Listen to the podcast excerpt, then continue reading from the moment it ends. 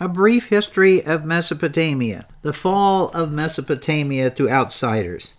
The mass migration eastward of the Aramaean people would spell the end of Mesopotamian culture more completely than any military conquest ever could. The dispersal of the Aramaeans throughout the empire, growing to become the majority in most areas, led in turn to the abandonment of both Sumerian and Akkadian as the imperial language. Even worse, however, was the invention of a syllabic alphabet, an entirely new way of recording information. This invention was not only going to eradicate a culture, but also condemn information and accounts of the late Assyrian period largely to dust. The new alphabet had been developed for common people, designed with symbols representative of specific sounds to make the formation of words easy, even those with lesser education. This first alphabet, designed for use with the Aramaic language and not the Akkadian of the empire, was so easy to learn and use that it encouraged the adoption of Aramaic empire wide. To make matters worse, the Aramaic alphabet was written using inks on papyrus or animal skins, biodegradable materials that would rarely last longer than a century or two before rotting away to nothing. The quick adoption of this new form of writing and language, which it was designed for, resulted in dramatic decreases in the number of cuneiform tablets produced, and thus preserved from this era. As a result, much information is lost in the dark recesses of history and what we do know either comes from rare uncovering of a cuneiform tablet or the writings of those who came later, which tended to be biased and incorrect in many cases. While it is difficult to make many bold statements about the late Assyrian period, we have evidence to suggest the Assyrians were aware of their impending fate and were making efforts to preserve their culture while they had a chance. Ashurbanipal, the king of Assyria, from 669 to 631 BCE, during this time, he ruled in, from the capital of Nineveh and is considered the great king of Assyria. During his reign, Assurbanipal set about collecting, creating a collection of writings from across his empire, including Sumerian, Akkadian, Babylonian, and Assyrian cuneiform tablets, and stored them in his library at Nineveh, perhaps the first organized library in history. What is of interest is not so much the collection itself, but the urgency with which Assurbanipal set about compiling it. He collected tens of thousands of tablets, including religious texts, stories, handbooks, and was constantly on the lookout for new additions. Assurbanipal's timing could not have been more prudent. In the year 612 BCE, the city of Nineveh was sacked and destroyed by a joint force of Babylonians, Medians, and Scythians sealing the fate of the Assyrian Empire. The ultimate king of Assyria, Sinsharishkun, was killed in the battle and the library was destroyed. Thankfully, due to the hardy nature of clay tablets, the destruction of Nineveh resulted in the preservation of Assurbanipal's collection under the rock until it was rediscovered in the 1800s.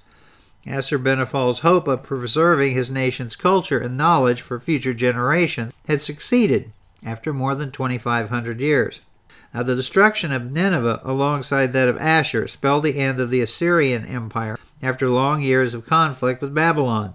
Babylon had held a complicated position in Assyrian history, largely due to the cultural debt owed by the Assyrians to the Babylonian Empire.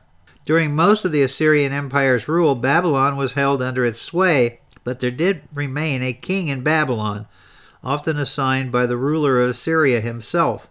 The fall of Assyria was an unfortunate side effect of the long standing imperial attitude towards their neighbors and client state. The fall of Nineveh was so complete that, according to the Greek writer Lucian, there was not a trace of it left, and no one can even guess where it was. This is not quite the end of the Mesopotamian story, however. There would be one final power the Neo Babylonian Empire, sometimes referred to as the Second Babylonian Empire or the Akkadian Empire, reemerged from the sacking of Ashur and Nineveh around 612 BCE. Following the death of Assurbanipal, the Babylonians had revolted against the new Assyrian kings who had, pro- who had proven weaker and incapable of holding on to their territory in a changing age. The Neo Babylonian Empire represented the first time in more than a millennium that Babylon had been the seat of power in Mesopotamia. The empire itself only lasted until around 539 BCE, and when it and it ruled over the end of an era. There was an increasing awareness among the people of Mesopotamia that the world as they knew it was coming to an end. Kabti Ilani Marduk wrote a text during the last days of the Neo Babylonians known as the myth of the pest god Ira, the king of all habitations. That tells of the impending fall of Mesopotamian civilization. He tells of the plague god Ira persuading the gods to allow him to lay waste to the lands of Sumer and of Akkad. His alleged motivation is a lack of piety amongst the people a common explanation offered for the waning empires and reminiscent of the attitudes following the fall of Akkad. According to Kabti Ilani Marduk, however, this was not the end. The actions of Ira were not intended merely to destroy the world and its people. Rather, they were to clear away the old and make room for a new era. It is representative of an age old idea whereby destruction of the old is necessary for progress that destruction is the ultimate creative force behind history. In 549 BCE, the Median Empire, which stretched across modern day Iran and up into Anatolia, was conquered by Cyrus the Great of Persia. Cyrus was considered by many to be a reasonable ruler, and the Persians were known for letting their subjects rule themselves as long as their kings paid homage to Cyrus and his successors, the King of Kings, ruling from Persepolis. Following the fall of the Medes, it was inevitable that Babylon would follow, and in 539 BCE, this inevitability became reality. Babylon was attacked during a festival day when the populace was unprepared to defend the city. They opened the sluices and lowered the river, marched across, and occupied the city with relative ease, at least according to Herodotus. If the Babylonians had only been given forewarning of what Cyrus was up to, or fathomed it for themselves, they then could have turned the entrance of the Persians into their city so completely to their advantage as to annihilate the invaders. However, the enemy was upon them before they knew what hit them. The size of the city, with those who lived in the center of Babylon, had no idea that the suburbs had fallen. Babylon fell to the Persians. The age of Mesopotamia had come to a close. There are multiple accounts of how the Persians may have been received by the Babylonians. According to some, they were caught unawares and thus had no option but to surrender. But others suggest the Babylonians welcomed Persian rule with open arms. It was agreed that Cyrus was a worthy king, and the previous ruler of Babylon had not been well loved. An unearthed tablet from around the time, however, shows a receipt of seven weeks' worth of work on one of the city's walls, suggesting that perhaps the conquest was not as easy as it may have been implied. It was believed by the Babylonians that the conquest of Persia would not spell the end of their culture.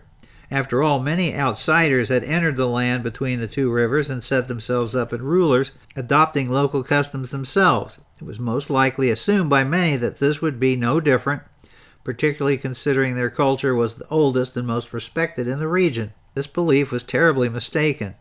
While Cyrus and his successors adopted elements of Mesopotamian culture for their own, this was no different from an open attitude displayed to all conquered nations. Persia was built on a selection of cultural practices taken from all their conquered states and kingdoms, and Mesopotamia was no more or less important than the others.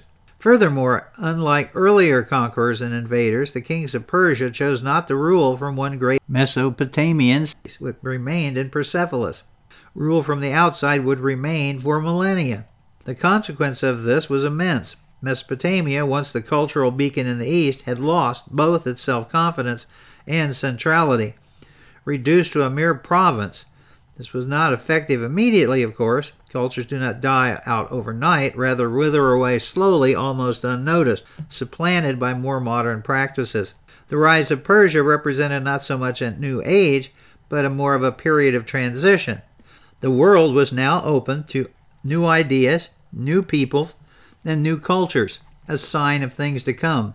The true transition into a new era occurred when Alexander of Macedonia, ruler of the first great Western Empire, rolled his war machine eastward and burnt Persepolis to ashes in 330 BCE.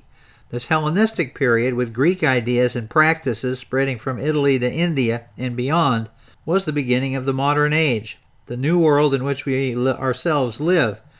Mesopotamia the colossus of the ancient past had by this time shriveled and collapsed, buried under the rubble of a bygone age.